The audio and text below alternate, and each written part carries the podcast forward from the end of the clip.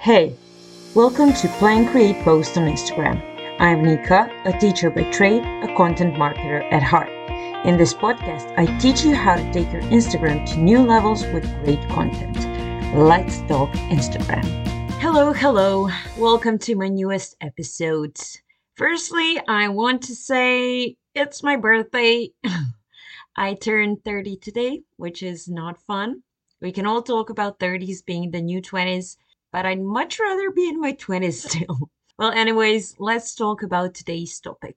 Today, I'm going to talk about the create part of the process, and I want to talk about how I create reels. I believe that Reels present a huge hassle for a bunch of creators, so I want to share some of the tips and tricks I've learned over the years and how to make it all easier and less painful. So, the first step is saving audio. Whenever I go to engage on Instagram and I find a cool audio, I save it. I also go through the Reels feed about once a week and I save any audios I like. I do make sure that they are under 5K, meaning that less than 5K videos use that audio already. While trending audio isn't the most important thing out there, smaller audio can help with reach a bit. Next, I reserve one to two hours each month for recording. I record all of my reels in one day, which I already talked about in my content batching episode, so take a listen to that. I prepare all of the saved audios I want to use for that specific recording session, and I make sure I know what my reel is going to be about. So, how do I do that? I use my Content Ideas Bank. You can get it for free by signing up to my newsletter. The link is in the show notes. So, I listen to the audio, think about how I can use it for my niche, and write it down in the Content Ideas Bank. I also paste the audio link and then repeat the process for about 10 to 20 reels. I also write scripts for any or all the talking reels I plan to record. I don't use any audios for these because they perform really well without any. Once I have all of my scripts ready, I start recording. I record all of my reels using audio in the Instagram app. All of my talking head reels are recorded on my phone because those usually require more editing. I always use a three second timer in the Instagram app if the audio requires lip syncing. I make sure to adjust the timing so I don't have to trim the recordings later. You can also use the gesture control feature so your phone will start or stop recording when you raise your hand. I don't really use that one because the timer gives me enough time to get ready for filming. And also, I move my hands quite a lot when I talk, so I don't know if that could be picked up as a hand gesture. You can definitely try it though. Once I'm ready to film, I open the links in my Asana one by one, click on Use Audio, and I record my reels.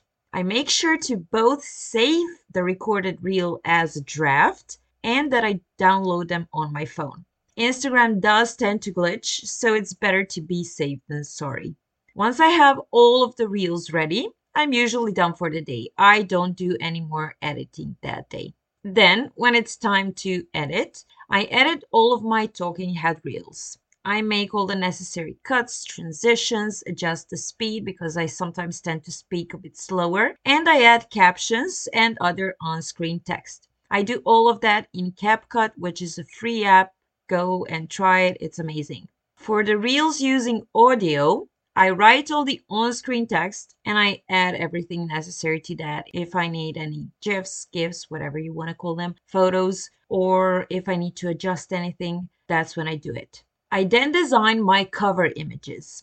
I have my template saved, so all I have to do is change the text and photos or graphics I want to use for that reel, and I do all of that in Canva. If you have Canva Pro, you can use your templates for all sizes, which is amazing. And if you do, you can test it by clicking the link in the show notes. But be warned, once you go Canva Pro, you never go back. I always make sure that everything important on the graphic of the cover fits in a 1080 by 1080 pixel square. That way, it will show nicely on the feed, and the hook on the graphic will make people want to click on it. You can adjust which part of the graphic will show on the feed, so you don't have to worry about it being the central square like you do in carousels or static posts, but just keep that in mind.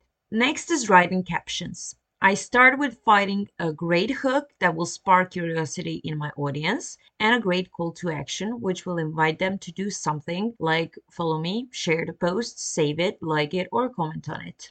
I have a list of awesome hooks and awesome CTAs in my membership. So if you want to check it out, the trial month is just $5.99 and you'll get a lot of value there. I then make sure I use keywords in my caption, give some context, and write some additional information. Finally, I research hashtags to use on the post. I usually use all 30 hashtags, but test what works best for you and do that. You can also listen to my hashtags episode and you will learn a lot about using hashtags. When you go to post your reel, there are a couple of things to keep in mind. For one, I try to use the draft I saved. If I don't have access to it, meaning if Instagram glitched and deleted it, I will use the version I downloaded on my phone, but I primarily used Draft. There are also a couple of options available when posting Reels. First, you can tag any brands or people you mentioned, and you can invite a collaborator if you create the Reel with someone else. Collaborations are an amazing way of reaching new people, and I will definitely talk about it in one of my future episodes. You can also add a message button. So if you want people to DM you and that is your main CTA on the reel, adding a message button will help your audience do it easily. They don't have to take a bunch of steps to send you a message. They can do it then and there. You can also add up to three topics to your reel. There are not too many topics available, so make sure you add relevant ones. But it's a relatively new feature, which means Instagram will appreciate it if you use it. If you created a new audio other people could use, so not a talking head reel, but something fun like a skit, you can give it a name. And if other people use your audio, this is a great way of reaching new people. You can also add a location, a reminder, and a fundraiser. I don't normally use those personally, but if it makes sense for your business, you definitely can. The last option is to recommend on Facebook. I do sometimes allow that, but it doesn't really work for me. Firstly, I don't use the Facebook page for my business, so people will not follow me from Facebook. Even if I get a bunch of views there, there's not much I gain from that. Also, if you post your reel to Facebook, you will not have access to a very important metric Instagram recently rolled out. It's called watch time, where you can see how much time users have spent on your reel. The longer the watch time, the better. So with this in mind, you can decide whether you want to allow Instagram to recommend your reel on Facebook or not. There are also a few advanced options available when posting a reel. You can allow people to use your reel as a template. You can do that if you use clips that are, for example, perfectly timed to an audio. Instagram has started to push templates, so that is definitely something to consider. You can also schedule the reel which is an amazing feature. All you have to do is set the time, add your cover and captions, and schedule it, and it will post it on the scheduled date. Well, unless it doesn't, because the one I recently wanted to schedule was published immediately. That was fun. Next, you can hide the like count for your reel. If you do that, it will not show the number of likes, but it will say one of the user's username and others like this reel. I don't really recommend doing that unless you're super insecure about your like count, but the number of likes really doesn't matter, so don't stress over it. All you're doing by hiding likes is showing your insecurities. You should wear them proudly. The last two options are to show captions, which I always recommend doing, and upload at highest quality. This one should also be turned on so that your videos are at the best quality possible. If that's the case, Instagram will appreciate it. And that's pretty much it. All you have to do now is post your reel, add it to your story with a fun sticker related to the topic of the reel, and engage with all the commenters, and of course, comment and engage with other people on Instagram. Posting reels really doesn't have to be a pain in the bum. It's all about organization. And if you have the scheduling feature, that's a huge time saver. Well, at least when it works. That's it for today's episode. I hope you enjoyed it and that you will join me next week when we will cover something in the posting part of the process. I'm now going to cry over the fact that I'm 30, but you have a great weekend. bye bye. Hey, if you enjoyed this podcast, I would love it if you left a review. If you want to learn more about what I do, follow me on Instagram.